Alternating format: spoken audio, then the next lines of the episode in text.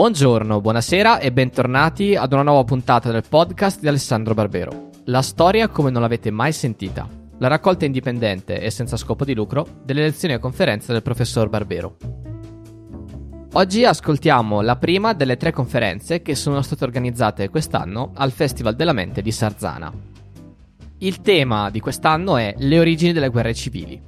Oggi ascoltiamo le origini della guerra civile inglese. Buon ascolto!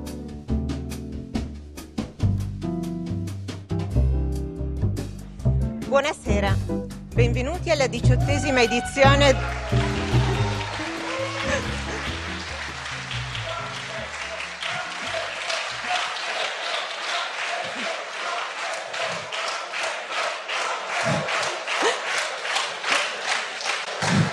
Buonasera, benvenuti alla diciottesima edizione del Festival della Mente promosso dalla Fondazione Carispezia e dal Comune di Sarzana. Evento numero 5, Alessandro Barbero. Le,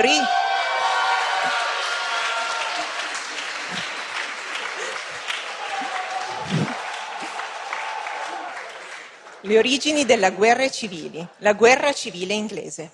Siete pregati di osservare le norme anticontagio per garantire la sicurezza di tutti. Vi ricordiamo di togliere la suoneria dai cellulari. Grazie. Si segnala che l'evento numero 7 con Ilaria Gaspari e Daniela Perani, L'origine delle emozioni, è stato spostato da Canale Lunense a Piazza Matteotti. L'evento numero 10 con David Grossam è stato annullato. In programma un nuovo evento con Eraldo Affinati e Alessandro Zaccuri dal titolo Padre Maestri. L'evento numero 12, Venti Freschi, con Davide Calgaro, è stato spostato a domenica alle ore 16. Segnaliamo infine l'orario corretto dell'evento numero 6 con Tommaso Ghidini, l'inizio previsto alle 9.45. Per tutti gli aggiornamenti visitate il sito www.festivaldelamente.it e seguite il festival sui social network per condividere foto e idee con l'hashtag FDM21.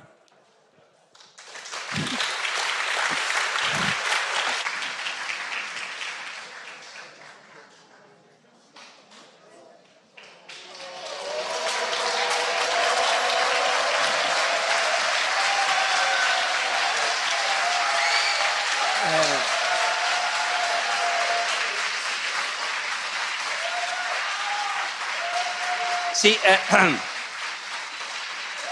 dai, basta, mi lasciate parlare? No, su, dai. No, ragazzi, grazie mille, però mi sembra che ci siano aspettative lievemente esagerate. Ehm, anche perché, sapete, quest'anno il tema è le origini e io mi sono detto, beh, che ci vuole? Qualche anno fa abbiamo fatto come scoppiano le guerre ed era venuto bene, mi sembra, e quest'anno facciamo le guerre civili, sarà più o meno la stessa cosa. Non è più o meno la stessa cosa, perché spiegare come scoppiano le guerre, eh beh, va bene, la storia umana che due paesi abbiano interessi contrastanti e si vogliano poco bene, anzi per niente, e che a un certo punto finiscano per decidere di risolvere le, le loro questioni con la guerra, è una cosa banale. Non è tanto difficile spiegare com'è che succede. E invece spiegare com'è che succede che un paese dove si parla la stessa lingua, ci sono le stesse tradizioni, a un certo punto si spacca a un punto tale che, che scoppia una guerra civile, e beh, è molto più complicato spiegarlo. Questo vuol dire che vi siete, avete pagato un biglietto per una lezione che sarà assai impegnativa, e, più lunga del solito più complessa del solito. Adesso vi sembra di desiderarlo, ma vedrete. Comunque, comunque, stasera noi parliamo forse della meno conosciuta fra le tre guerre civili che toccheremo in queste tre tappe, e cioè la guerra civile inglese del, del XVII secolo. Cominciamo dalla fine. Siamo a Londra, è il 30 gennaio del 1649 e nel centro di Londra, a Whitehall, è stato eretto un patibolo. È destinato al re d'Inghilterra e di Scozia, Carlo I, che viene condotto lì a piedi dal suo palazzo di St. James, che è a due passi. Sul patibolo gli permettono di fare un ultimo discorso, in cui il re dichiara che lui ha sempre desiderato la libertà del suo popolo, ma che la libertà consiste nell'essere governati e non nel prendere parte al governo, che è una cosa che non spetta al popolo. Sono le due del pomeriggio quando il re mette la testa sul ceppo, recita una preghiera, poi tende le mani per far segno che è pronto. E il boia, che è stato assunto in segreto, è mascherato e nessuno sa chi sia, il boia gli taglia la testa con un solo colpo. Anni dopo un predicatore protestante che da ragazzo aveva assistito all'esecuzione ricorderà che dalla folla era salito un lamento come non avevo mai sentito e desidero non sentire mai più di nuovo. La testa del re viene mostrata al popolo, il giorno dopo viene di nuovo ricucita al corpo, che viene imbalsamato con unguenti e sepolto nella cappella del castello di Windsor. Allora, da quando, da quando Costantino si era convertito al cristianesimo, 1300 anni prima, molti imperatori e re cristiani erano stati assassinati, altri erano morti in battaglia. Gli inglesi stessi avevano assassinato nel Medioevo almeno due dei loro re, Edoardo II e Riccardo II, ma Carlo I è il primo re d'Europa che muore dopo essere stato processato legalmente e condannato a morte per alto tradimento. L'esecuzione di Carlo I è il punto d'arrivo di una guerra civile che è durata sei anni. Eppure poco tempo prima che scoppiasse quella guerra, l'Inghilterra si considerava un paese benedetto dalla pace. Portiamo indietro l'orologio di una dozzina d'anni. In Inghilterra nel Seicento era di gran moda uno spettacolo che chiamavano il mask. Erano rappresentazioni in costume che univano musica, canto, balletto, scenografia, erano di gran moda anche a corte, si davano dei mask in cui il re la regina loro stessi provavano per mesi la loro parte e il contenuto era sempre allegorico secondo il gusto dell'epoca. Nel 1637, quando l'Europa è in preda alla guerra dei trent'anni, una delle guerre più spaventose della sua storia, L'Inghilterra è l'unico grande paese che non è coinvolto nella guerra. Nel 1637 la Corporazione degli Avvocati di Londra dà un mask in onore del re, il più costoso mai visto fino allora, con più di 200 partecipanti. E il tema è il trionfo della pace. In quell'anno Carlo I, parlando con i suoi nipoti tedeschi, i figli di sua sorella, che ha sposato un principe tedesco, i suoi nipoti tedeschi che vengono dalla Germania devastata in modo inenarrabile dalla guerra dei trent'anni, in quell'anno, in quel 37, a Carlo I viene da dire, gli scappa di dire che lui è il re più felice della cristianità. In realtà quella felicità era illusoria e l'Inghilterra fermentava lo scontento, ma il re non ne aveva il minimo sospetto.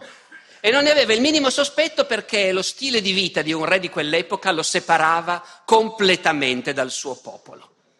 L'etichetta di corte sembrava fatta apposta per, per isolare il re dal paese e farlo vivere in un mondo irreale. Tutte le corti dell'epoca avevano un'etichetta estremamente rigida che trasformava l'esistenza quotidiana del re in una specie di spettacolo. La corte inglese è forse però appunto la più formale d'Europa. Il re d'Inghilterra è l'unico re d'Europa che viene servito a tavola da cortigiani nobili in ginocchio. E la gente comune non ha nessun contatto col re. Il re naturalmente vive sempre in pubblico, sempre sotto gli occhi di qualcuno, ma questo qualcuno sono i cortigiani. Il popolo normale non lo vede mai, non lo incontra mai, tranne nelle due occasioni, due volte all'anno, ecco, due volte all'anno il re d'Inghilterra, come il re di Francia, tocca i malati di scrofola, perché da secoli in quei due regni c'è la tradizione, la convinzione popolare che la scrofola è un male speciale e che i re hanno un potere magico e possono guarire i malati di scrofola. Non stupitevi che nel Seicento ci siano queste cose, la società e la mentalità del Seicento non sono mica tanto diverse da quelle di tre secoli prima. I re toccano i malati e i malati vengono a farsi toccare. Ma per essere ammessi a essere toccati dal re, per sperare di guarire da questa malattia che tutti chiamano il male del re, per essere ammessi i malati devono avere un certificato con triplice firma. di un parroco, di un amministratore della loro parrocchia e di un giudice di pace. Carlo non ha nessuna idea di quali sono i veri sentimenti del paese nei suoi confronti e nei confronti del suo governo e della sua corte. E mi fermo sulla corte perché proprio non tanto sulla persona del re all'inizio, ma sull'ambiente che lo circonda, la corte, si appunta il fastidio e l'ostilità della popolazione, del paese. Il discredito della corte è cominciato già al tempo di suo padre, Giacomo I. Prima ancora regnava Elisabetta. E Elisabetta era popolarissima, c'era anche una grande capacità propagandistica, ma Elisabetta era davvero popolarissima. Morta Elisabetta, senza eredi, sul trono d'Inghilterra sale Giacomo I, re di Scozia. E già sotto Giacomo I, di colpo, l'opinione pubblica comincia invece a diffidare della corte e dei cortigiani. Bisogna dire che il re, come dire, fa tutto, sembra fare di tutto per incoraggiare l'opinione pubblica a diffidare. Il re ha un primo ministro, il duca di Buckingham, molto più giovane di lui, un favorito come si diceva allora, ma che di fatto governa il regno. Il duca di Buckingham è detestato perché perché vende tutto, vende titoli nobiliari, vescovadi, qualunque cosa uno voglia, se paga il duca lo ottiene. E, e il re Giacomo ha una relazione sessuale col suo primo ministro, il duca di Buckingham. È un fatto, all'epoca era un pettegolezzo, oggi è un fatto accertato, abbiamo le loro lettere. Il re Giacomo scriveva al suo primo ministro, Dio ti benedica, dolce figlio e moglie e conceda che tu sia per sempre di conforto al tuo caro papà e marito. Ora, queste lettere ovviamente il pubblico non le conosceva, le conosciamo noi oggi, che magari non abbiamo nessun motivo di scandalizzarci davanti a una relazione del genere, ma immaginate l'opinione pubblica del XVII secolo. Tutti sanno che c'è un favorito che governa il regno, è che il re ha una strana relazione con questo favorito tanto più giovane di lui. E in Inghilterra dilagano i pettegolezzi sulle orge della corte, sul fatto che il re e i suoi amici hanno rapporti sessuali e si ubriacano. Poi Giacomo I muore, subentra suo figlio, Carlo, che tanti anni più tardi finirà sul patibolo a Londra. Carlo è un personaggio molto diverso è un personaggio austero, freddo, che non dà adito a pettegolezzi, ma non si libera del duca di Buckingham, con cui in realtà è amico e di cui anche lui è un po' succube. Eh, Buckingham continua a governare l'Inghilterra per qualche anno finché non viene assassinato e il paese esulta e, e il suo assassino eh, viene celebrato nelle ballate come un grande eroe dell'Inghilterra. In altre parole, l'immagine della corte è irrecuperabile. Eh, Oltretutto il re ha sposato una principessa francese. La regina Enrichetta è francese in un paese, l'Inghilterra, che detesta i francesi, è cattolica in un paese dove la maggioranza è ferocemente protestante, è molto più giovane di suo marito, ama il ballo, il teatro, gli ambasciatori veneziani scrivono che la corte inglese è la più sontuosa e la più allegra del mondo agli occhi della maggioranza degli inglesi questa non è una cosa positiva. Nell'Inghilterra profonda, che vive lontana dalla corte, si afferma l'idea che il re, la corte, la famiglia reale, i cortigiani e i ministri sono un corpo estraneo, che la corte non c'entra niente col paese. Un grande storico, Lawrence Stone, ha espresso questa cosa in modo memorabile, quindi cito lui, anziché provare a dirlo con parole mie. Il paese era virtuoso, la corte malvagia. Il paese era parsimonioso, la corte scialava. Il paese era onesto, la corte corrotta. Il paese era casto e eterosessuale, la corte promiscua e omosessuale. Il paese era sobrio, la corte ubriaca. Il paese era patriottico, la corte filostraniera. Il paese era protestante, persino puritano. La corte era pericolosamente filopapista. Fermiamoci su quest'ultimo aspetto che è cruciale, perché, perché la religione è ancora fondamentale in questa società che, ripeto, non è uscita realmente dal Medioevo e una delle caratteristiche del nostro passato medievale è proprio il fatto della pervasività della religione, l'importanza che ha la religione per la gente. Abbiamo detto che il paese era puritano. Cosa vuol dire? Vuol dire, vuol dire che ufficialmente, ufficialmente in Inghilterra, dopo la riforma protestante, esisteva una sola chiesa, la chiesa anglicana, con a capo il re. Guardate che questo aspetto religioso è di enorme importanza, cioè stiamo già entrando nel discorso delle cause della guerra civile, eh, in cui anche fattori politici, e lo vedremo, avranno un ruolo gigantesco, ma la dimensione religiosa è fondamentale. Ora, la Chiesa anglicana è una Chiesa protestante in quanto rifiuta l'autorità del Papa, anzi aborre quello che loro chiamano il papismo, ma in realtà nel suo funzionamento concreto la Chiesa anglicana dell'epoca assomiglia molto alla Chiesa cattolica. È una Chiesa autoritaria con la sua gerarchia di parroci, di vescovi. È una Chiesa che si aspetta che i fedeli si lasciano guidare come un gregge senza discutere gli insegnamenti che arrivano dal pulpito. Solo che nell'Inghilterra del Seicento, che si sta avviando, benché sia un paese ancora medievale, ma si sta anche avviando a essere il paese più moderno d'Europa, l'Inghilterra. E per esempio è un paese dove c'è sempre più gente che sa leggere e scrivere. E, e saper leggere vuol dire essere esposti alla circolazione della propaganda, dei fogli di notizie.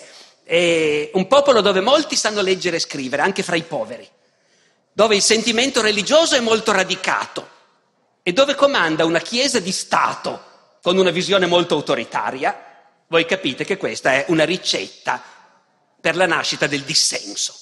E l'Inghilterra è piena di movimenti dissidenti, dissidenti religiosi, sette, come dicono le autorità. Sono loro i puritani. Cominciano come gruppi di lettura non autorizzati, laici che si radunano per leggere insieme la Bibbia, perché sanno leggere, non hanno bisogno del parroco, e pian piano finiscono per rifiutare la Chiesa ufficiale. Sono protestanti rigorosi, anche fanatici, odiano tutti quegli elementi cattolici che sono rimasti nel rituale della Chiesa anglicana, i crocifissi, le immagini sacre, per i puritani idolatria e superstizione. I puritani sono favorevoli appunto alla lettura personale della Bibbia, vorrebbero che i pastori fossero eletti dai fedeli, che non ci fossero vescovi a comandarli, o addirittura che fossero i laici stessi a predicare agli altri. Ora io direi che se ci fermassimo qui potremmo anche dire, beh, sono piuttosto simpatici i puritani, eh, hanno un'impostazione decisamente democratica, anti-autoritaria. Naturalmente dobbiamo fare il quadro completo. I puritani sono degli integralisti religiosi, vanno vestiti solo di nero, vorrebbero vietare qualunque sport, qualunque divertimento, il ballo, chiudere i teatri nell'Inghilterra dove pochi anni prima è morto Shakespeare puritani si considerano il popolo eletto, il nuovo Israele e si aspettano che Dio sterminerà i loro avversari e li condurrà in una nuova Gerusalemme. E questo magari a noi piacerebbe di meno se dovessimo incontrarli, però, però il puritanesimo comunque significa davvero rimettere in discussione l'obbligo di obbedire alle autorità.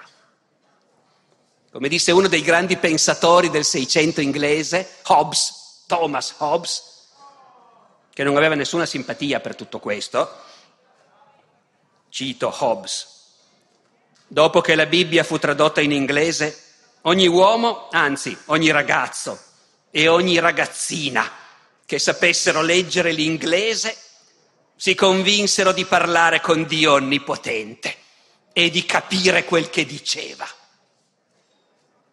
Hobbes naturalmente durante la guerra civile starà dalla parte del re e, sarà costretto a scappare all'estero. Perché in effetti il punto è che la politica del re Carlo lo porta allo scontro diretto con i puritani, con il dissenso religioso. Perché? Perché lui è il capo della Chiesa d'Inghilterra e pretende che tutti i suoi sudditi appartengano alla Chiesa d'Inghilterra e obbediscano ai vescovi anglicani. Questa cosa dei vescovi Facciamo attenzione perché è particolarmente significativa. Nel mondo protestante quasi sempre è stata rimessa in discussione l'idea di una chiesa appunto gerarchica, con un capo e poi i vescovi. In Inghilterra tutti sanno che se il capo della Chiesa è il re, vuol dire che i vescovi li sceglie lui e che i vescovi non hanno nessuna autonomia, si danno tante arie, vogliono comandare, ma in realtà sono al servizio del re. È una vecchia storia, già al tempo di Elisabetta ci sono testimonianze sul fatto che il punto debole della Chiesa anglicana è proprio il fatto che, gente, che i vescovi non riescono a farsi rispettare. Come scrisse al tempo di Elisabetta un arcivescovo, i messaggeri di Cristo sono stimati tamquam excrementa mundi, come gli escrementi del mondo. Ma Carlo è deciso a mettere fine a tutto questo e a ristabilire l'autorità dell'episcopato anglicano. E l'uomo a cui affida questo compito è l'arcivescovo di Canterbury, William Laud, che è un personaggio cruciale della nostra storia. L'arcivescovo William Laud è l'uomo che convince il re, e non fa fatica a convincerlo, che bisogna, per salvare insieme il trono e l'altare, bisogna stroncare il dissenso religioso. L'arcivescovo era un uomo di origini modeste, figlio di un commerciante, molto colto, secondo gli osservatori contemporanei non molto ben educato. Lo descrivono come un ometto rubizzo, irritabile e intollerante. In realtà l'arcivescovo William Laud qualche dubbio nel suo inconscio doveva averlo, ma non, non lo voleva ammettere neanche lui e poi loro dell'inconscio sapevano meno di quello che, che pensiamo di sapere noi. Sta di fatto che l'arcivescovo teneva un diario in cui annotava i sogni che faceva, specialmente quando faceva dei sogni inquietanti. Una volta sognò che il re voleva sposare la vedova di un pastore protestante e che lui, l'arcivescovo, doveva celebrare il matrimonio, ma non riusciva a trovare nel libro liturgico il cerimoniale per i matrimoni. Poi l'arcivescovo si sveglia chiedendosi chissà che messaggio mi ha mandato Dio con questo sogno. A noi che abbiamo letto il dottor Freud viene da dire che l'arcivescovo sapeva che c'era qualcosa che non andava tanto bene nel fatto che la moglie del re era una principessa straniera e cattolica. Eh, e però il re ormai non può più sposare la figlia di un bravo protestante, ce l'ha già la moglie cattolica.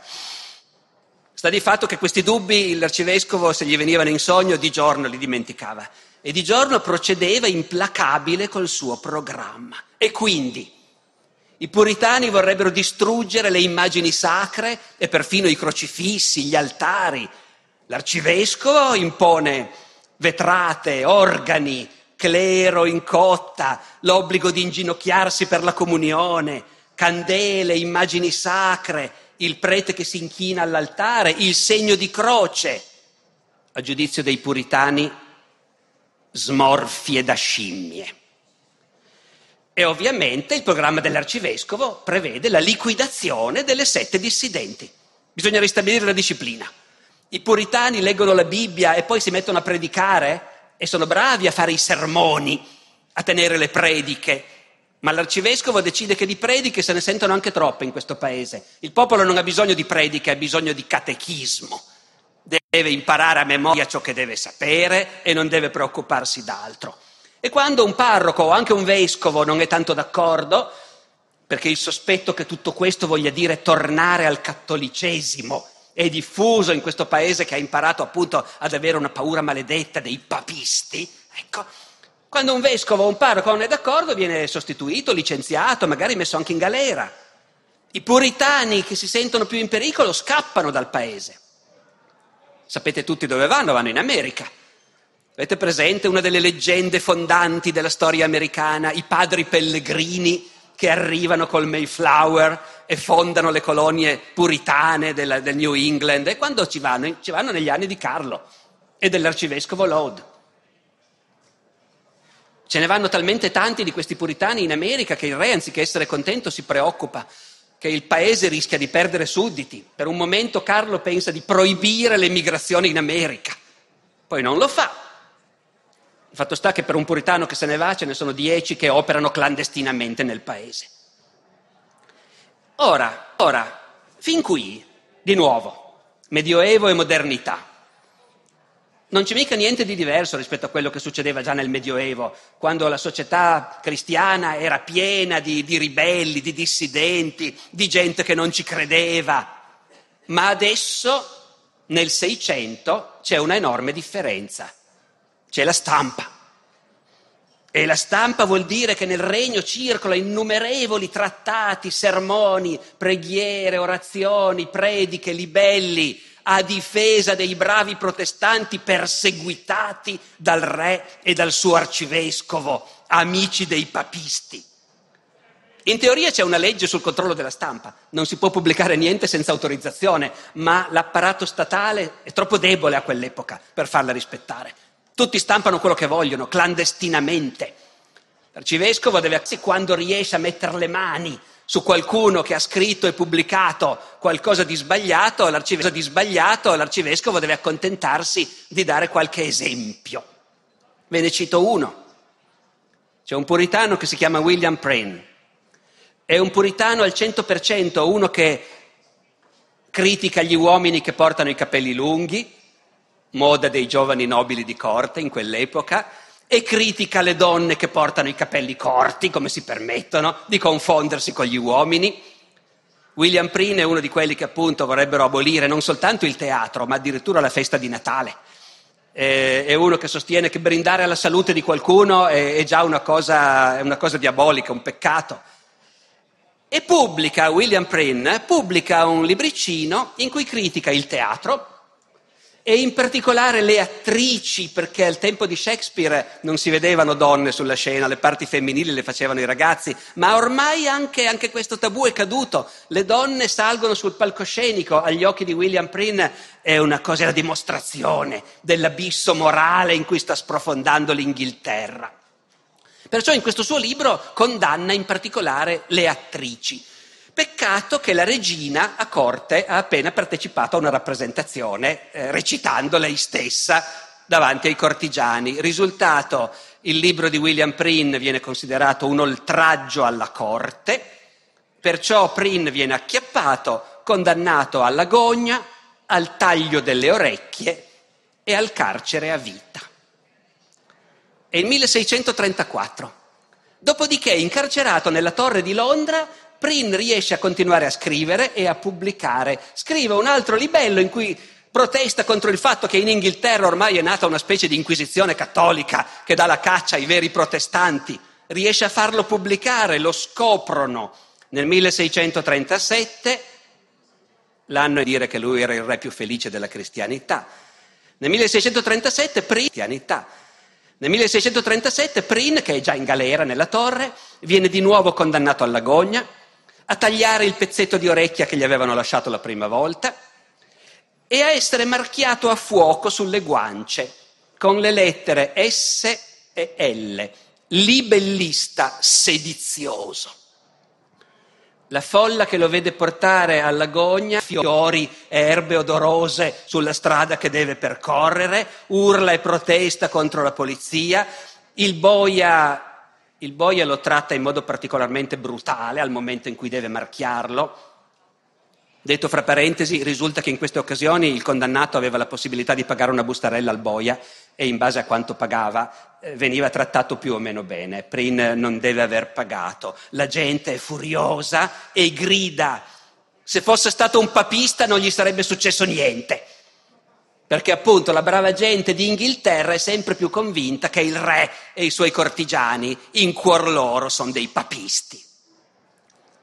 In realtà Carlo è un protestante convinto, però non è un fanatico.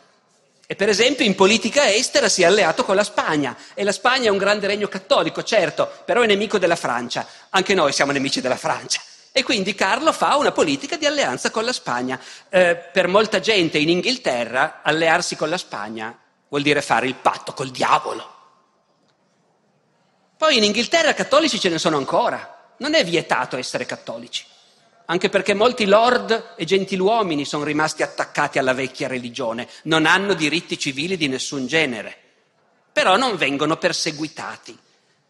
Ci sono leggi ferocissime contro il clero cattolico, è vietato il culto cattolico, ovviamente, in un paese protestante, e, e per un inglese è proibito essere un prete cattolico. La legge dice che se un prete cattolico, suddito inglese, viene arrestato nel regno deve essere condannato a morte. Ma il re non fa applicare veramente queste leggi. I preti ci sono, nessuno li arresta, ci sono perfino i frati francescani, clandestini, ma tutti lo sanno.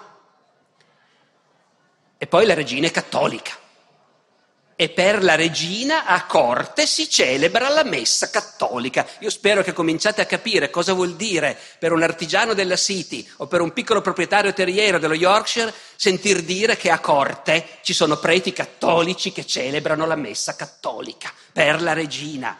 E i cortigiani ci vanno perché è di moda farsi vedere alla messa della regina. Il re non ci va, ma la gente crede di sì. Poi il re ogni tanto davvero discute volentieri con i preti cattolici di sua moglie, la regina ha una piccola comunità di cappuccini, una volta il re va a trovarli, si ferma a mensa con loro. Tutte queste cose danno adito a una marea di libelli, di scritti insultanti che girano in tutto il regno e che tutti leggono. I bravi puritani si convincono che il re è deciso a riportare il paese al papismo. Eppure nei rapporti dell'arcivescovo al re descrive una popolazione devota, obbediente, fedele, la campagna per il restabilimento dell'autorità va benissimo, no, non c'è da preoccuparsi di niente. E proprio per la sicurezza che va tutto bene, il re, e per la sicurezza che Dio è con lui naturalmente, perché questo è fondamentale, sicuro che va tutto bene e che Dio è dalla sua parte, il re si impegna in un altro scontro parallelo al primo, che ugualmente gli deve permettere di affermare la sua autorità e che invece sarà la sua rovina, e cioè lo scontro col Parlamento. Che cos'è il Parlamento? Dagli studi fatti a scuola vi ricordate tutti che a un certo punto si comincia a parlare di monarchia assoluta, di sovrani assoluti. Si comincia a parlarne nel 500, soprattutto nel 600, il Re Sole, quando si parlava del Medioevo non avete mai sentito parlare di sovrani assoluti. Perché un re del Medioevo aveva un forte limite al suo potere. Non era superiore alla legge e non era in grado di introdurre nuove tasse senza, senza garantirsi il consenso del paese, senza consultare il paese. Come faceva un re del Medioevo a consultare il paese? Quando aveva bisogno di soldi, convocava un'assemblea in cui venivano i nobili e venivano i vescovi, la nobiltà, il clero, e poi venivano i mercanti delle città, che erano quelli che avevano i soldi.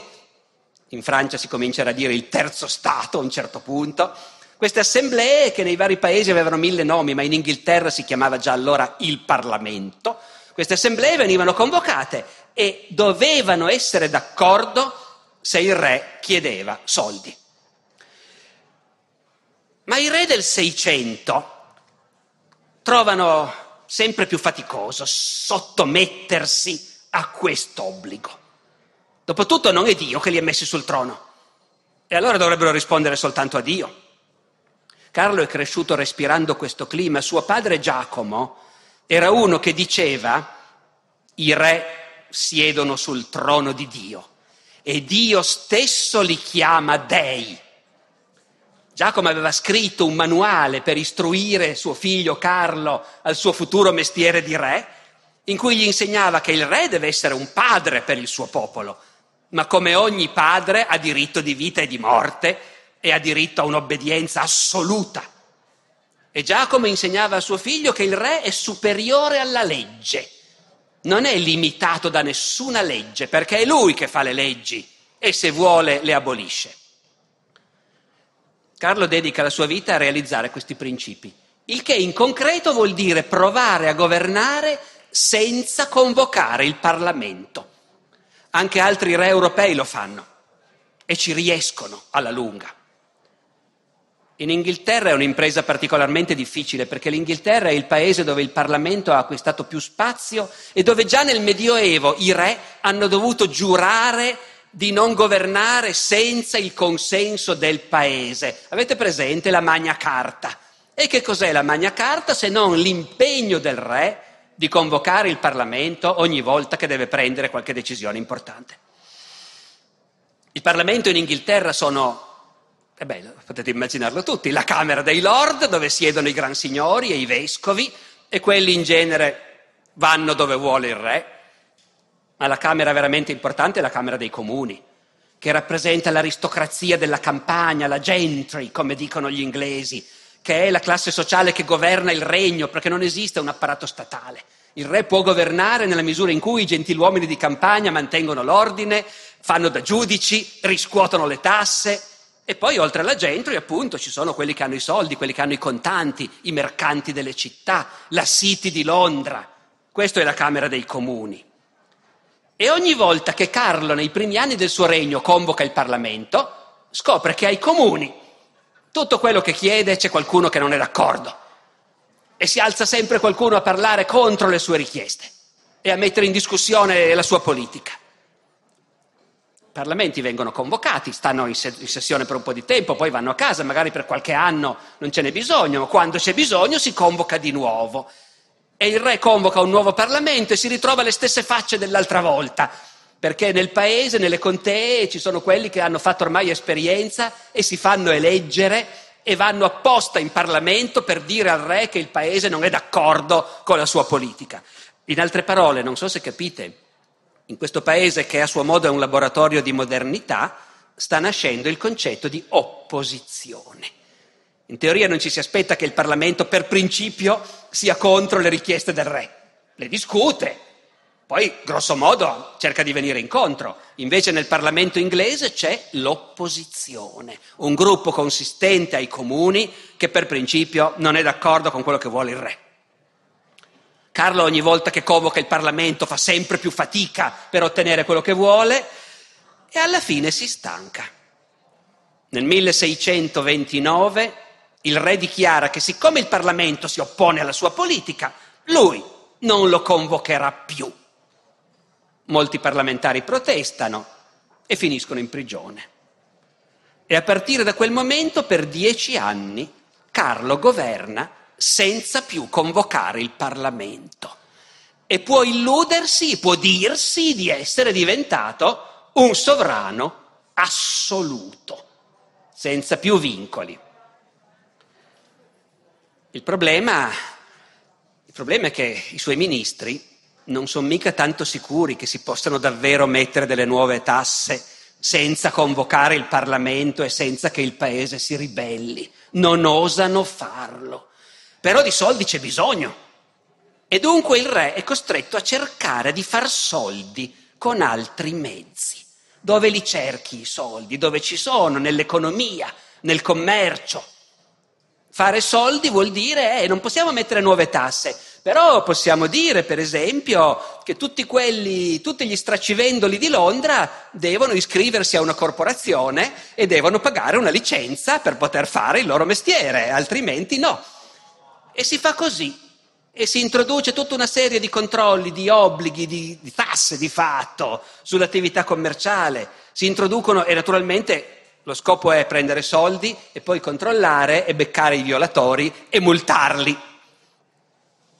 Si concedono i monopoli, vi dicevo. Vi faccio un esempio.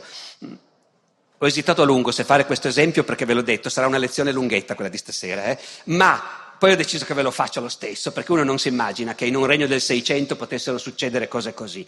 Dunque, il re, il re concede a un imprenditore il monopolio della fabbricazione del sapone. L'imprenditore ovviamente paga un sacco di soldi per essere l'unico in Inghilterra che può produrre sapone.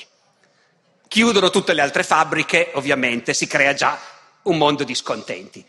Il monopolista fabbrica sapone, siccome è l'unico che lo fabbrica non deve preoccuparsi troppo della qualità. Dopo un po' nel regno si diffonde la protesta perché il sapone del re è di pessima qualità. Il governo decide di dimostrare al paese che non è vero. Dite che è di cattiva qualità? Vediamo, si organizzano dei test in pubblico, convocando le lavandaie, ma i test vengono truccati in modo da far risultare che il sapone del re va benissimo. Risultato, si comincia a produrre sapone di contrabbando. E in tutto il paese la gente compra il sapone di nascosto perché è stato prodotto senza l'autorizzazione del re. Dopodiché il re comincia a mandare in giro delle spie per vedere se riusciamo a beccare quelli che fabbricano il sapone di nascosto. E nel mondo degli artigiani, degli industriali, si comincia a dire ci sono le spie del re in giro, attenzione, si crea questo clima per cui tutto quello che uno fa ha sempre l'impressione che c'è dietro uno che ti spia e che andrà a riferire al re. Potete immaginare che il re se l'è voluta proprio con questi mezzucci che si è inventato per far soldi. Vi cito da un discorso proprio dell'epoca in cui il re è stato giustiziato. Quante povere venditrici di mele, quanti fabbricanti di scope, quanti straccivendoli hanno dovuto vendere o impegnare letti e vestiti per comprarsi la licenza di entrare nelle nuove corporazioni del re a Londra. E quando l'ebbero acquistata si vide che era tutto un imbroglio. E così il re si riempì i forzieri con l'oppressione. Il re non lo dichiara, ma è, tutti sanno che fa questo per non dover convocare il Parlamento. E poi tenta l'esperimento decisivo. Finora sono mezzucci, ma adesso proviamo a introdurre proprio una nuova tassa e vediamo se il paese paga.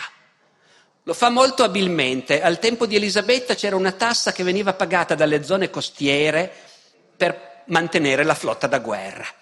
E l'Inghilterra è un paese che per tradizione ha bisogno di avere una flotta a difesa delle sue coste e che tutto sommato paga volentieri per questo. Perciò il re, ovviamente al tempo di Elisabetta, la tassa, la ship money la chiamavano, la tassa per le navi. La ship money al tempo di Elisabetta serviva, c'era l'invincibile armada che veleggiava verso l'Inghilterra. Al tempo di Carlo la minaccia non è così evidente, però è vero che ci sono pirati nella manica, pirati olandesi, francesi. Ci sono addirittura dei casi in cui pirati barbareschi che arrivano dal Mediterraneo sbarcano in Cornovaglia a saccheggiare, a portare via schiavi. Insomma, il re dice all'opinione pubblica: siamo in emergenza e, ciò, e perciò io chiedo di nuovo alle zone costiere di pagare la tassa. E le zone costiere pagano. L'anno dopo, 1638, il re decide di far pagare la ship money non più soltanto alle città costiere, alle contee marittime, ma a tutto il regno. E il passo successivo. E stavolta non ce la fa, perché nell'opinione pubblica immediatamente comincia a serpeggiare la protesta e la protesta è formulata così, se vuole che paghiamo, che convochi il Parlamento. Ci sono lord che dicono in faccia al re che loro diranno ai loro contadini di non pagare. Se invece il re convoca il Parlamento e li sta a sentire, allora, allora tutti pagheranno volentieri. Finalmente un gentiluomo fa di tutto per farsi processare in modo da far scoppiare la cosa. Questo gentiluomo viene processato a Londra davanti al Tribunale Supremo del Regno per aver incitato i suoi dipendenti a non pagare e i giudici del Tribunale Supremo si spaccano, perché una metà dicono, ricordate quello che diceva il re Giacomo, il re è superiore alla legge. Loro che sanno il latino lo dicono così, in anglo-latino, rex is lex, il re è la legge e quindi può fare quello che vuole ma una parte dei giudici, nominati dal re, una parte dei giudici dicono che no, non è vero, il re non può spingersi fino a quel punto, perché se dovessimo ammettere che il re può costringerci a pagare delle tasse senza chiedere il nostro consenso, cioè senza convocare il Parlamento, mi capite? Se dovessimo ammettere questo, vuol dire che non c'è più la difesa della proprietà privata.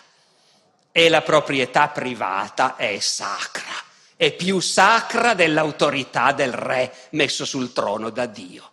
Una parte dei giudici dichiara che il re non ha il diritto di mettere le mani nelle tasche dei suoi sudditi, perché se lo facesse il principio di proprietà salta. E questo tenetelo presente perché la rivoluzione inglese, la guerra civile, è anche una rivoluzione Vanno bene tutte e due le definizioni.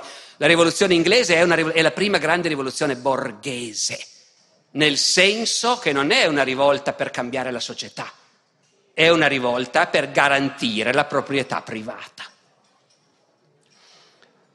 Oh, come vedete siamo già di fronte, siamo già di fronte a un paese spaccato e a un re che va in rotta di collisione contro enormi interessi collettivi senza neanche rendersi conto della gravità della sua posizione. Ma la scintilla che farà precipitare la guerra civile è ancora un'altra. È una scintilla che scocca nell'altro regno di cui Carlo è re, la Scozia. Il regno, anche nel regno di Scozia. Ma la Scozia, la Scozia è calvinista. Per gli scozzesi e non solo per appunto un'avanguardia di puritani, ma per la massa in Scozia le cose che piacciono tanto all'arcivescovo, l'incenso, le immagini sacre, ecco, sono superstizioni papiste. Oltretutto, agli scozzesi, come potete immaginare, l'idea che la loro chiesa, la Kirk, come la chiamano loro, sia costretta ad adottare le stesse regole della chiesa degli inglesi, a loro ovviamente sembra un attentato alla loro indipendenza. E poi, e poi, appunto, calvinisti come sono, ancor più dei puritani inglesi, gli scozzesi hanno il terrore che dietro tutto questo ci sia quella realtà mostruosa che è Roma, il Papa, la meretrice. Come disse un lord scozzese, sono andato a letto con tante puttane, ma non ci andrò mai con la puttana di Babilonia. Roma, ovviamente. E invece il re e l'arcivescovo sono decisi a piegare la Scozia e vanno alla prova di forza. C'è il nuovo messale anglicano, il Book of Common Prayer, e domenica 28 luglio 1637 il nuovo messale viene ufficialmente imposto in Scozia. A Edimburgo la folla si raduna fuori dalla cattedrale e picchia sulle porte sbarrate mentre l'arcivescovo celebra la messa dentro una cattedrale vuota. La folla tira pietre alle vetrate della cattedrale durante tutto il servizio. In teoria la Scozia è governata da un consiglio del re che risiede a Edimburgo e che dovrebbe far eseguire i suoi ordini. Il consiglio dichiara che questa rivolta è un tradimento ma lo fa dopo essersi rinchiuso nel castello di Holyrood, al sicuro dalla folla di Edimburgo, e contemporaneamente, per prudenza, il Consiglio del Re sospende l'applicazione del nuovo messale nelle chiese di Scozia. Il re, quando è informato, non è d'accordo, ordina di reintrodurre il messale e di perseguire immediatamente i rivoltosi. In Scozia arrestare i rivoltosi si rivela completamente impossibile, l'intero paese è in piazza. Si dice di qualche vescovo che per riuscire a celebrare il rito secondo il messale anglicano si presenta all'altare con due pistole cariche. Eh, di fatto il paese non intende accettare. Non sono ancora alla rivolta contro il re. Mandano al re una supplica firmata da moltissimi nobili scozzesi e borghesi ed ecclesiastici chiedendo il ritiro del libro di preghiere. Notate anche qui la modernità che viene fuori, eh, la raccolta di firme come gesto politico.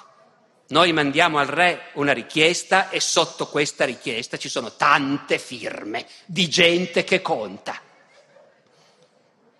Il re, per tutta risposta, nel febbraio del 38 risponde appunto che tutti i dissidenti si devono sottomettere immediatamente se vogliono evitare la sua ira. Questo proclama del re viene letto a Edimburgo davanti a una folla furibonda. E per risposta in Scozia nobili ed ecclesiastici scozzesi stendono un documento che chiamano il National Covenant, il patto nazionale, in cui si dichiara che nessuno accetterà mai che le regole della Chiesa nazionale di Scozia siano modificate, neanche se lo vuole il re. Il Covenant viene letto in tutte le chiese di Scozia e per giorni e giorni la gente fa la fila per firmare. Gli analfabeti giurano in massa, in ginocchio, piangendo. Il clima è di entusiasmo millenaristico. C'è il diario di un avvocato di Edimburgo che scrive Oggi si è celebrato il grande matrimonio della nazione con Dio. Noi e Israele siamo le uniche due nazioni che hanno giurato fedeltà al Signore. Il primate di Scozia, l'arcivescovo di St. Andrews, fugge a Londra dichiarando tutto quello che abbiamo fatto in questi trent'anni è stato distrutto in un giorno. E il consiglio del re da Edimburgo scrive al re che visti i risultati dei suoi ordini, loro non sono più in grado di farli applicare. E naturalmente la notizia di quello che è successo si diffonde in tutto il regno, in tutto il regno d'Inghilterra. Perché c'è la stampa e il covenant scozzese, il patto degli scozzesi, viene stampato in mille tipografie clandestine e distribuito. L'arcivescovo Lode annota nel suo diario, a Londra ce l'hanno in mano tutti. Il buffone di corte di Re Carlo, Archie Armstrong, perché il re ovviamente aveva i buffoni di corte, aveva un gigante, Muckle John, Muckle è dialettale per dire grande, e aveva un nano e aveva un buffone. E il buffone di corte, incontrando l'arcivescovo di Canterbury, dopo che sono arrivate queste notizie dalla Scozia, gli chiede, chi è il buffone adesso? Ovviamente viene subito cacciato dall'impiego e licenziato. E in Scozia i sostenitori del Covenant, che ormai tutti chiamano i Covenanters, sono al potere e si comincia a parlare di espellere dalla Scozia tutti quelli che rifiutano di firmare. Vedete come si scivola rapidamente nell'interpretazione estrema, no? E gli ecclesiastici considerati un po' troppo freddi vengono aggrediti dalla gente per strada. E come succede in questi casi, qualcuno comincia ad aver paura che forse ci siamo spinti troppo oltre. Qualcuno comincia ad aver paura che tutto questo potrebbe portare anche a dei risultati che noi non vogliamo la rivoluzione, la rivoluzione sociale.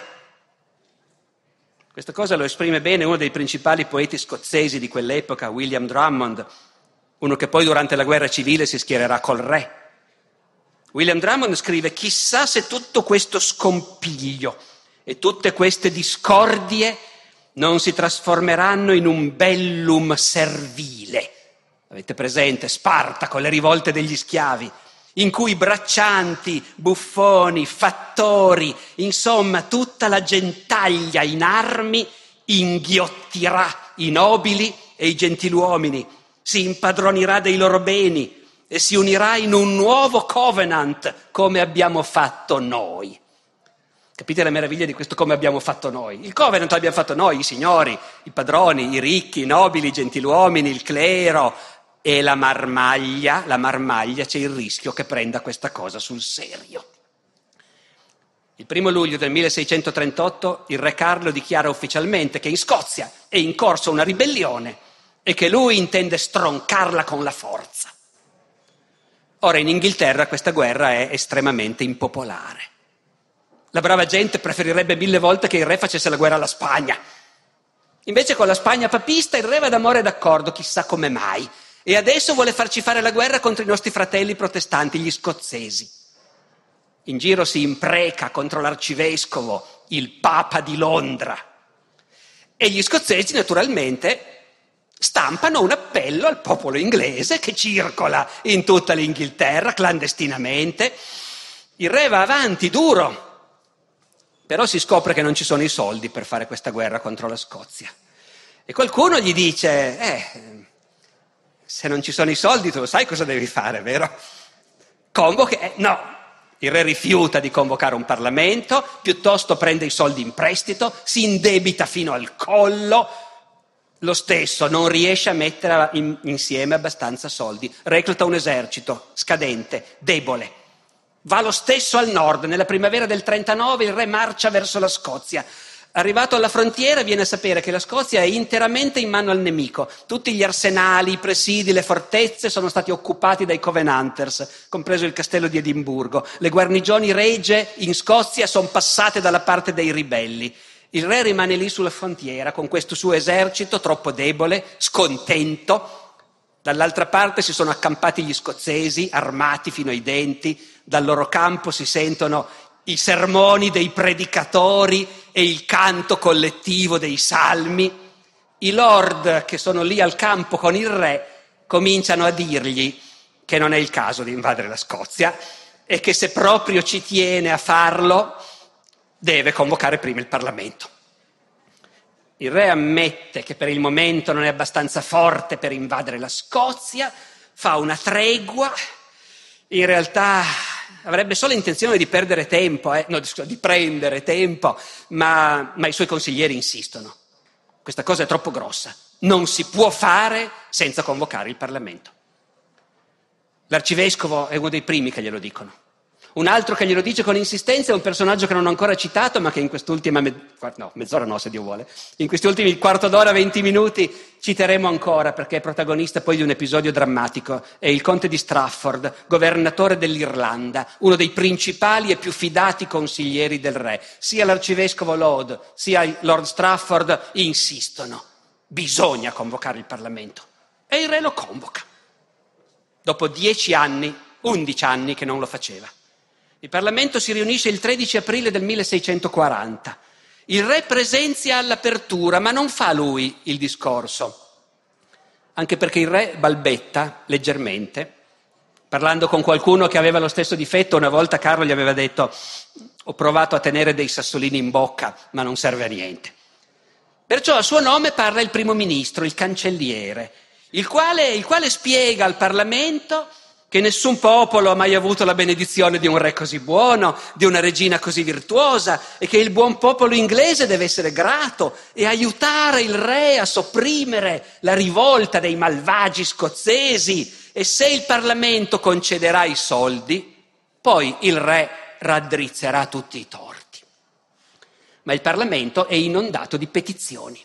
Il meccanismo politico è questo i deputati delle contee arrivano a Londra portandosi dietro le lettere che hanno ricevuto dai loro vicini, dalle comunità, dai ricchi, dai nobili, eh, i quali tutti hanno qualcosa contro cui protestare, la tassa delle navi, i monopoli, la politica religiosa del re.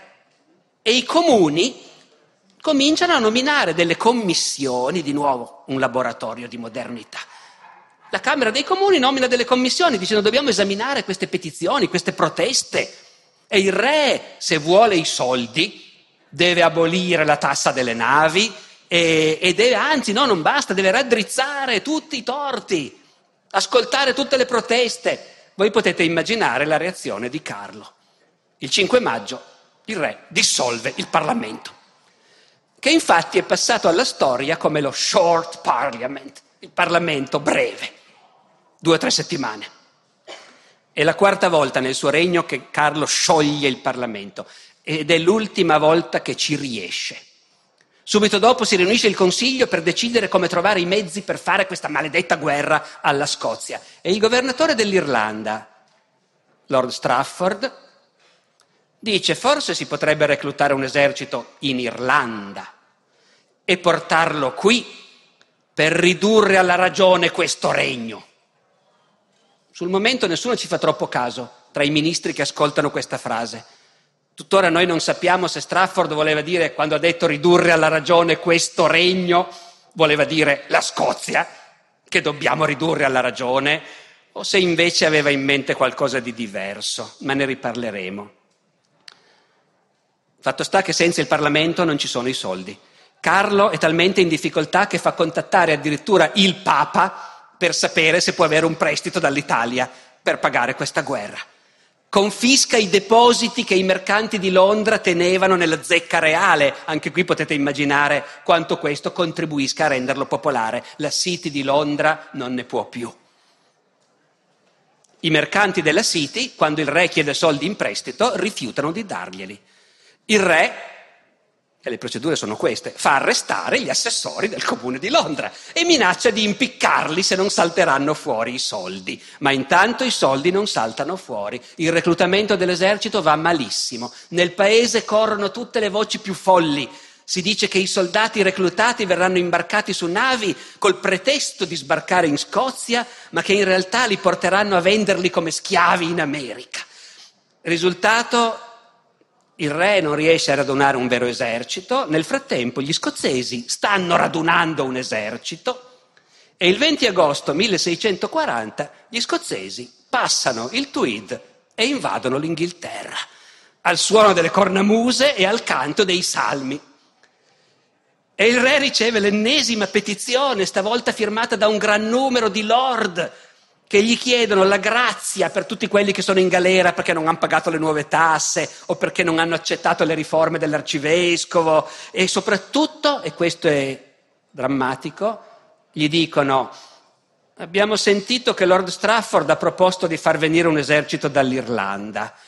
Noi preghiamo Sua Maestà di non farla una cosa del genere. Tenete presente cos'è l'Irlanda per gli inglesi di quel momento.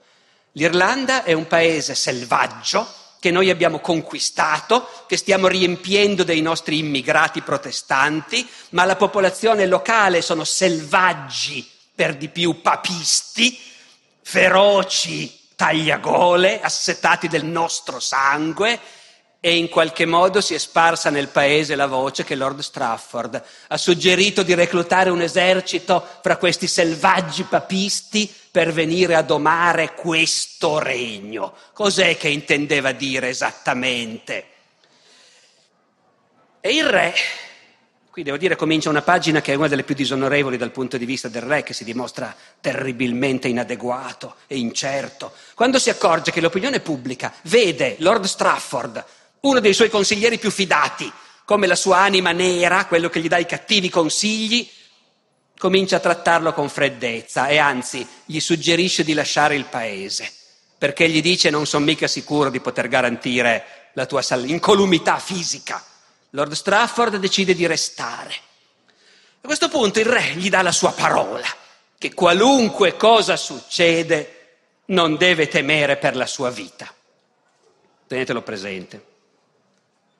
Intanto nel nord, invaso dagli scozzesi, la popolazione protestante simpatizza con gli scozzesi e li considera liberatori. Il re, senza un soldo, senza un esercito, è costretto a firmare un accordo disonorevole, accettando che l'esercito scozzese occupi il nord dell'Inghilterra e impegnandosi a pagare le spese degli occupanti. Dopodiché, l'unica cosa che gli resta da fare è convocare un Parlamento e convoca quello che passerà alla storia, ovviamente, come il lungo Parlamento.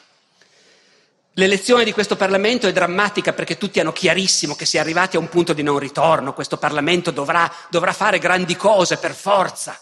Il re fa di tutto per fare eleggere persone fidate, non ci riesce. Il partito della Corte viene sconfitto dappertutto. Eh, cortigiani e funzionari del re alla Camera dei Comuni si è calcolato sono solo l'11%, meno che in qualunque altro Parlamento. Del resto le elezioni si sono fatte con una campagna elettorale in cui lo slogan dei puritani era contro i candidati del re, non eleggete questi cortigiani atei, questi preti papisti, alle elezioni hanno partecipato con un impegno insolito gli elettori più poveri, gli artigiani, i bottegai, che di solito fanno solo numero, sono abituati a votare come dice il gentiluomo del, vicino a casa loro. E invece stavolta ci sono state elezioni con dei radicali che sono andati a farsi eleggere con un programma di protesta, come disse un lord, che peraltro poi si schiererà col Parlamento contro il re, c'è gente senza camicia che pretende di far valere il suo voto quanto il mio. E i puritani, i predicatori puritani soffiano sul fuoco, fanno appello al popolo. Voi, voi di infima levatura, voi gente comune, common people, voi gente comune, prendete coraggio. Dio vuole fare uso della gente comune nella grande opera di proclamare il regno di suo figlio. C'è questo clima di entusiasmo religioso millenaristico. Leggere i fogli di notizie, i giornali, i diari di quei giorni in cui arrivano i deputati è, è impressionante quello che si dice. È l'alba di un bel giorno di lunga felicità per questo regno. Il Parlamento sarà capace di costruire un nuovo mondo. Naturalmente per la grande maggioranza dei deputati ai comuni, che sono gentiluomini o mercanti, il nuovo mondo non vuol dire la rivoluzione sociale. Assolutamente no, non è questo. Quasi nessuno la vuole. Il nuovo mondo vuol dire il Parlamento deve insegnare al re che chi comanda è il Parlamento e deve difendere la proprietà privata dalle tasse del re e deve eliminare le novità papiste che piacciono tanto all'arcivescovo il Parlamento si inaugura il 3 novembre 1640 e stavolta il re fa il discorso di apertura, pur balbettando si rende conto che ormai ci deve mettere la faccia, ci va lui a chiedere al Parlamento i soldi per la guerra contro la Scozia. Il Parlamento risponde un momento, ci sono altre cose da chiarire prima. Per prima cosa bisogna chiarire che senza radunare il Parlamento tu non puoi imporre nuove tasse. E il re Il re non è in grado di maneggiarlo, questo Parlamento, e i suoi ministri non sono in grado di difenderlo. E il re accetta di riconoscere che effettivamente lui questo diritto non ce l'ha. Ma in realtà le cose vanno oltre, molto in fretta, cominciano ad assumere le caratteristiche di una rivoluzione. In giro si sente dire che il Parlamento è il vero erede di Elisabetta, come se Giacomo e Carlo non ci fossero mai stati, e che la Camera dei Comuni è investita da Dio, non il re è investito da Dio, ma la Camera dei Comuni. Entro qualche settimana dalla convocazione i comuni cominciano a comportarsi come il governo del regno, a mandare ordini ai giudici di pace nelle contee, nel frattempo, già che ci sono, aboliscono la censura, la censura, sulla stampa, che già funzionava male, ma che a questo punto viene abolita del tutto. E poi, e poi gli oratori che prendono la parola uno dopo l'altro cominciano ad attaccare il re, il re e i suoi ministri. E si comincia a insistere su questa cosa. Cosa intendeva Lord Strafford quando ha detto di reclutare un esercito in Irlanda? Bisogna nominare una commissione per indagare. L'arcivescovo di Canterbury in quei giorni stavolta non annota nel suo diario un sogno, ma annota un altro fatto che gli è capitato che l'ha spaventato. Nel suo studio c'era un grande suo ritratto fatto dal famoso pittore di corte, Van Dyck. Entrando nello studio l'arcivescovo ha trovato il proprio ritratto per terra, caduto dal muro. Scrive nel diario, io non sono superstizioso, ma Dio voglia che non sia un presagio. Nel frattempo, vi ricordate William Prynne, lo stampatore puritano cui avevano tagliato le orecchie, marchiato le guance, condannato al carcere a vita? Naturalmente viene liberato trionfalmente e al suo posto finisce nella torre di Londra Lord Strafford, arrestato per ordine del Parlamento. E il figlio di un segretario del re ritrova tra le scartoffie i verbali di quella famosa riunione in cui Strafford aveva parlato di far venire un esercito dall'Irlanda e li consegna ai capi dell'opposizione. Il clima è tale che ministri e segretari del re cominciano a imbarcarsi e scappare all'estero. Ovviamente nel frattempo si passa a una politica puritana. I preti cattolici che prima giravano indisturbati adesso vengono arrestati e qualcuno viene anche impiccato e squartato, con enorme soddisfazione del buon popolo puritano. E i comuni cominciano a passare leggi religiose, puritane, estremiste, divieto di qualunque gioco la domenica, eliminazione di tutte le immagini sacre dalle chiese, divieto di inginocchiarsi durante il rito, queste smorfie papiste appunto. E già che ci sono, sbattono nella torre anche l'arcivescovo di Canterbury. E a marzo del 41 si apre il processo di Lord Strafford, davanti al Parlamento, accusato un po' di tutto ma in particolare di aver voluto reclutare un esercito in Irlanda per soggiogare questo regno, cioè noi liberi inglesi. È un processo che dura due mesi e che suscita un'emozione gigantesca. Le cronache del tempo ci dicono che l'aula del tribunale è strapiena di pubblico, che la gente bivacca lì, si porta pane, formaggio, birra, si dice che la gente fa i suoi bisogni sul posto, pur di non perdere il posto e poter assistere giorno dopo giorno al processo. Strafford, nonostante tutto, riesce a dimostrare che lui non voleva reclutare un esercito per sottomettere l'Inghilterra, parlava della Scozia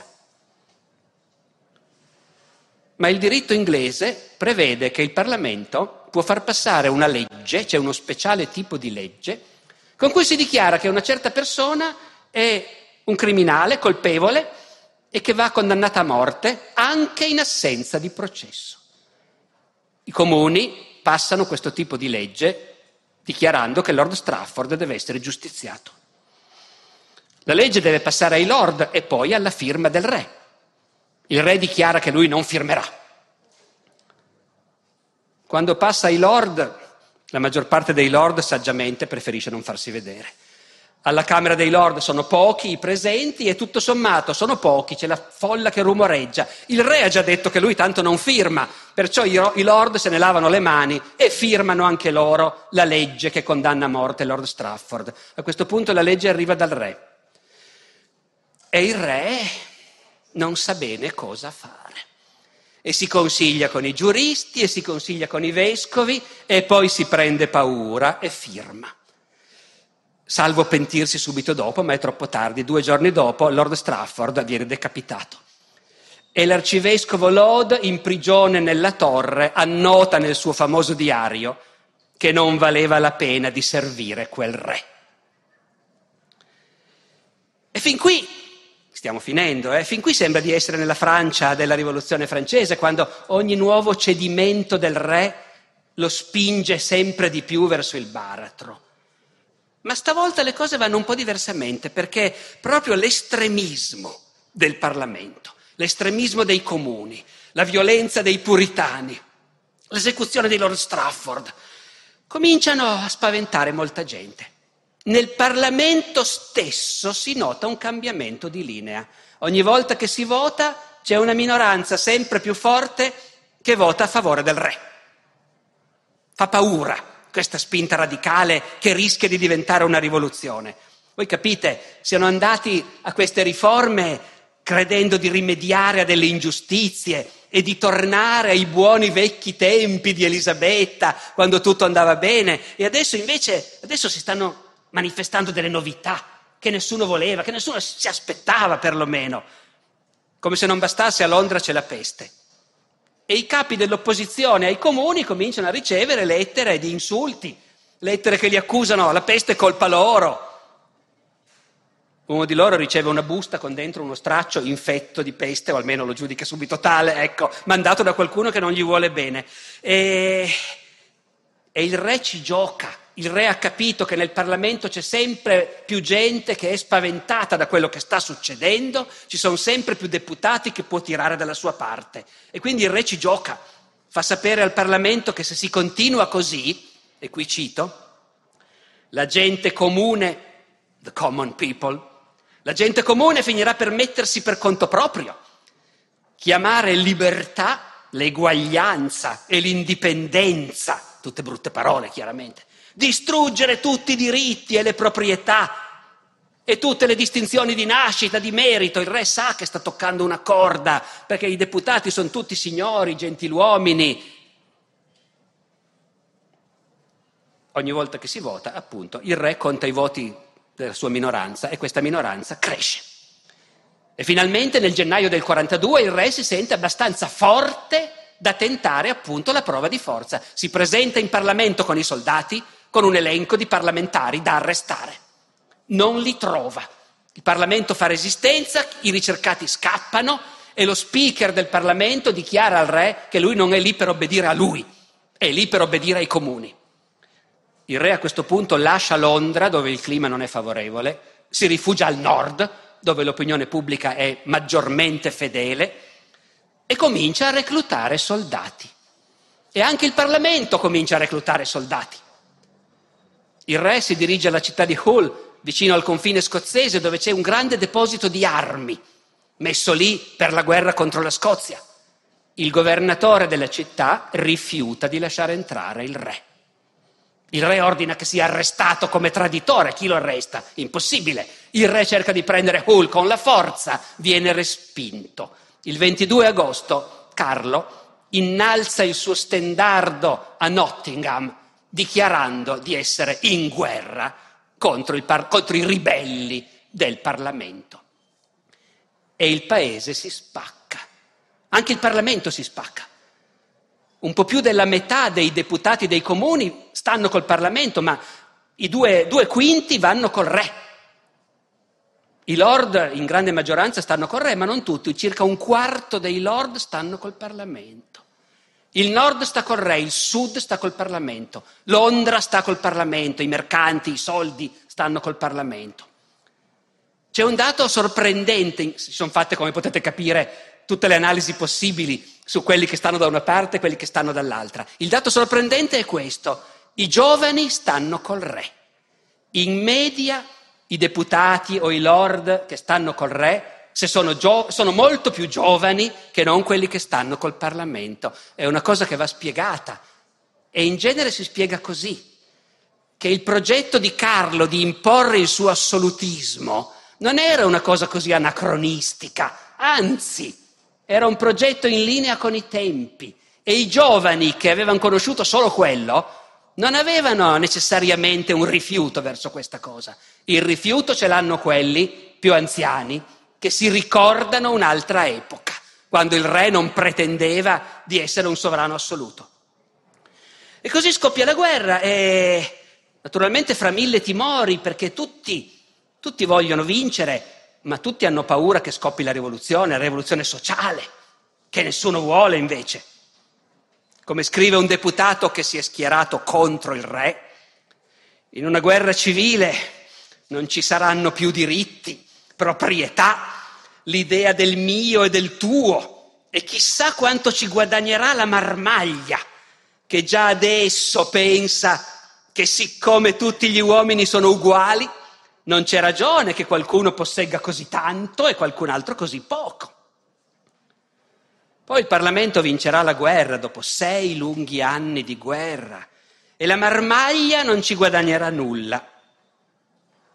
Sei anni di guerra civile finiranno, come noi stasera abbiamo cominciato, con la decapitazione del re a Whitehall L'arcivescovo Lode lo aveva preceduto di quattro anni, era stato processato per tradimento nel 1945 e l'accusa contro l'arcivescovo era stata affidata a nessun altro che a William Prynne, all'uomo a cui lui aveva fatto tagliare le orecchie.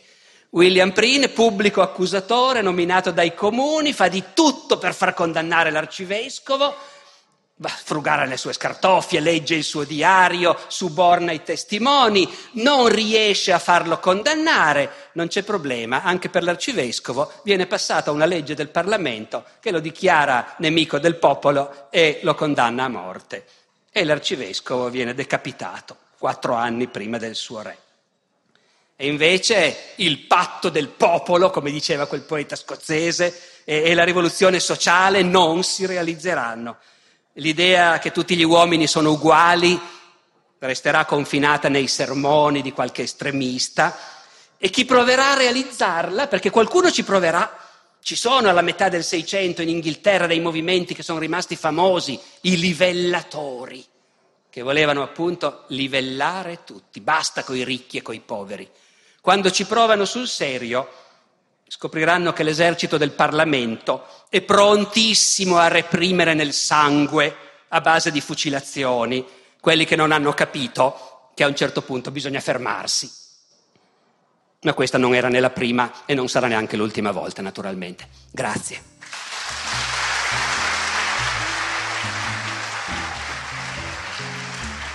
Grazie per aver ascoltato anche questa puntata grazie a Animal 4 che ha prontamente caricato tutti gli interventi del professore e grazie al Festival della Mente che ogni anno a 18 anni schiera una quantità notevole di interventi e conferenze che vi consiglio di recuperare sul sito festivaldelamente.it.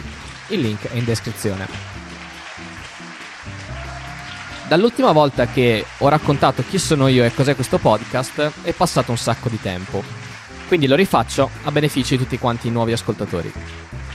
Questo podcast è una raccolta, nel senso che non propone contenuti originali, ma li raccoglie dalla rete. Indipendente. Grazie a tutti, a domani sera allora.